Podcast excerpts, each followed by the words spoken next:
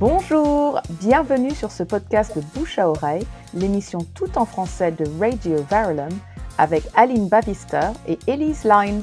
Si ce podcast vous plaît, vous pourrez en trouver d'autres ainsi que ceux des autres émissions de Radio Verulam sur le site radioverulam.com. Vous pouvez aussi nous suivre sur Facebook à RV Bouche à Oreille tout collé. Ouvrez vos oreilles!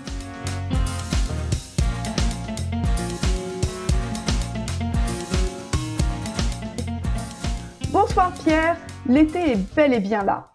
Euh, et je ne sais pas si vous avez remarqué ce très particulier rituel qui conduit certaines et certains d'entre nous à lire à la plage ou engloutir des livres lors des vacances. C'est curieux, non? Qu'en pensez-vous, Pierre?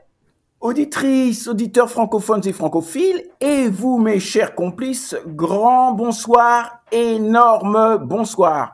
Alors, Élise, vous remarquerez sans doute que de plage à page, il n'y a qu'un virage sur l'aile.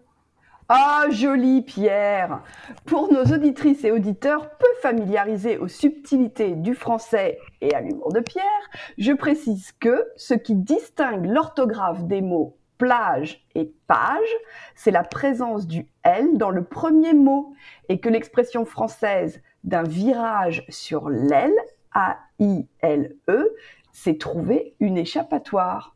Bon, plus sérieusement, Pierre, eh bien, la lecture, c'est comme une photo, une temporalité figée et pourtant mouvante, car perpétuellement renouvelée.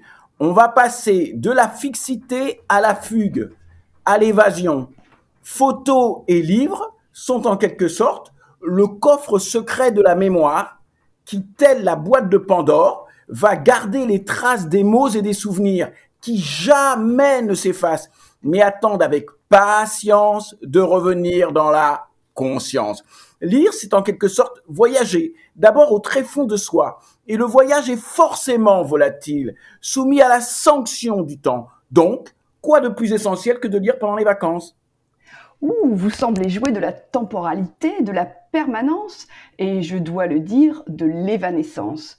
Donc, je ne vois qu'une chose pour faire le lien avec ce que vous venez de dire, c'est la réédition le surgissement après des décennies de sommeil de livres republiés. En existe-t-il un qui vous vienne à l'idée? Oui, ben vous savez, les livres sont indissociables de leur auteur ou de leur autrice. Alors, en voyageant à travers le temps et l'espace, eh bien, je vous invite à une halte française autour d'une femme qui a marqué son époque et fut plus connue de la grande majorité de ses contemporains pour sa plastique, sa voix que pour ses écrits. Je veux parler de Suzy Solidor. Oh, inconnue ou alors très méconnue en 2022 Bah écoutez, c'était une chanteuse, une actrice blonde patinée, des yeux délavés par la mer, la franche au carré. Elle était à l'époque l'incarnation de la garçonne des années folles. Alors, elle est née en 1900 et elle était mais drôlement populaire. Figurez-vous qu'elle déplaçait les foules. C'était en quelque sorte le glorieux temps du music hall, euh, du machisme et, pour tout dire de la goujaterie. D'ailleurs, Élise, jugez par, par vous-même cette appréciation de Jean Cocteau qui pourtant se revendiquait comme un de ses amis. Suzy, sa voix partait du sexe. Oh, qu'aurait-il dit Ah bon? Il avait été son ennemi. Oui, vous l'avez bien entendu. Ah. Alors, n'allez surtout pas croire qu'elle fut une femme frivole. Elle était une excellente femme d'affaires, au flair aiguisé. La vie parisienne, c'était sa boîte de nuit, était couverte de ses portraits. Et bientôt, cette vie parisienne devient un point de référence pour beaucoup de riches parisiens. Et même pendant l'occupation allemande, l'endroit est resté l'un des plus populaires, ce qui n'a pas été apprécié par ses concitoyens qui l'ont accusé de collaboration avec l'ennemi. Pourtant, la BBC a présenté plusieurs documents bien des années plus tard démontrant la loyauté de Solidor et attestant de sa complète innocence. Mais que voulez-vous, euh, Élise? Calomnie, calomnie, il en reste toujours quelque chose.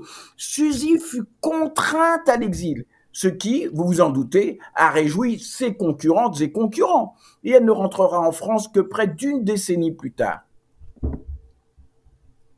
Ah d'accord, bah, c'est incroyable ce, ce, destin. Mais alors son côté romance, c'est son côté romancière qui m'intéresse de partager avec vous ce soir. Donc en cinq ans, elle écrit pas moins de cinq romans d'excellente facture entre 1939 et 1945. Oui, alors effectivement, vous, moi je vais vous dire pêle-mêle, hein, il y avait Thérésine, Fil d'or, Le Fortuné dans l'Amphitrite, et puis évidemment, euh, La vie commence au large. Hein alors effectivement, cette, euh, en aussi un laps de temps aussi court et autant de romans, c'était vraiment euh, une performance. Alors il y avait un petit fil rouge quand même, Élise. Hein Elle avait en quelque sorte une prédilection pour les aventures maritimes, à tel point que, euh, d'une façon un petit peu méchante, hein, elle était baptisée la Madone des matelots. Bon, ah. elle avait un art consommé de trousser les grandes histoires d'amour qui enflamment les cœurs. Et là, si vous voulez, l'éditeur Séguier a en ce moment, enfin a eu il y a quelques mois, la bonne idée de republier le roman palpitant qui était, qui était paru à l'époque en 1940 et qu'est Fil d'or. Alors, de quoi s'agit-il ce fil d'or Eh bien, écoutez, on est euh, en avril 1936, au milieu du désert, en cette terre sèche où Dieu semble avoir oublié les hommes. Quelques légionnaires veille. Bon, c'est-à-dire que si vous avez vu le film Force Sagan d'Alain Corneau avec Noiret, Depardieu et Sophie Marceau, ben, ça vous aidera un tout petit peu à visualiser mon propos. Alors, vous savez, entre hommes, on parle peu. Si on le fait, il faut que cela soit utile.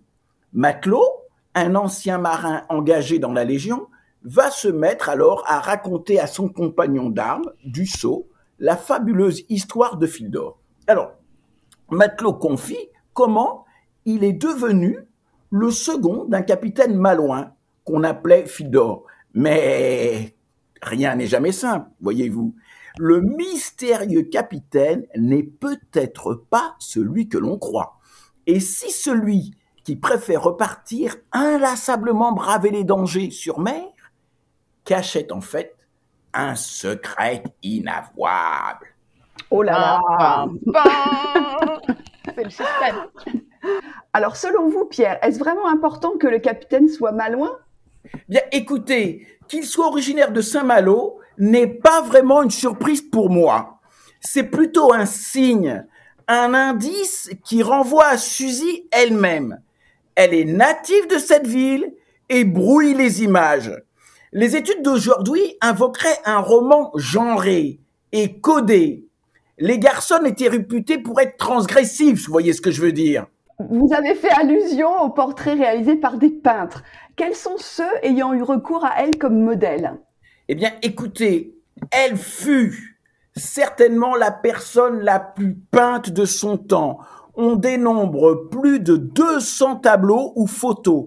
Je vous citerai quelques artistes. Picasso, Matisse, Vlaminck, Picabia, Tamara de Lempicka, Vandongen, Picasso, Braque, Fujita, même Marie Laurencin, Bacon, et évidemment Cocteau dont je vous ai parlé tout à l'heure, mais également il y avait le photographe Man ah, c'est incroyable. Et, eh. on a même eu Picasso deux fois. Hein. Ah oui, bah, ah de, bah, Picasso, à Picassiette, euh, voilà. eh bien, merci Pierre. La boucle est bouclée. Nous sommes passés de la page à la, à la plage et donc à la mer. Reste plus qu'à aborder ce roman pour prendre le large de nos routines. Merci Pierre et à bientôt.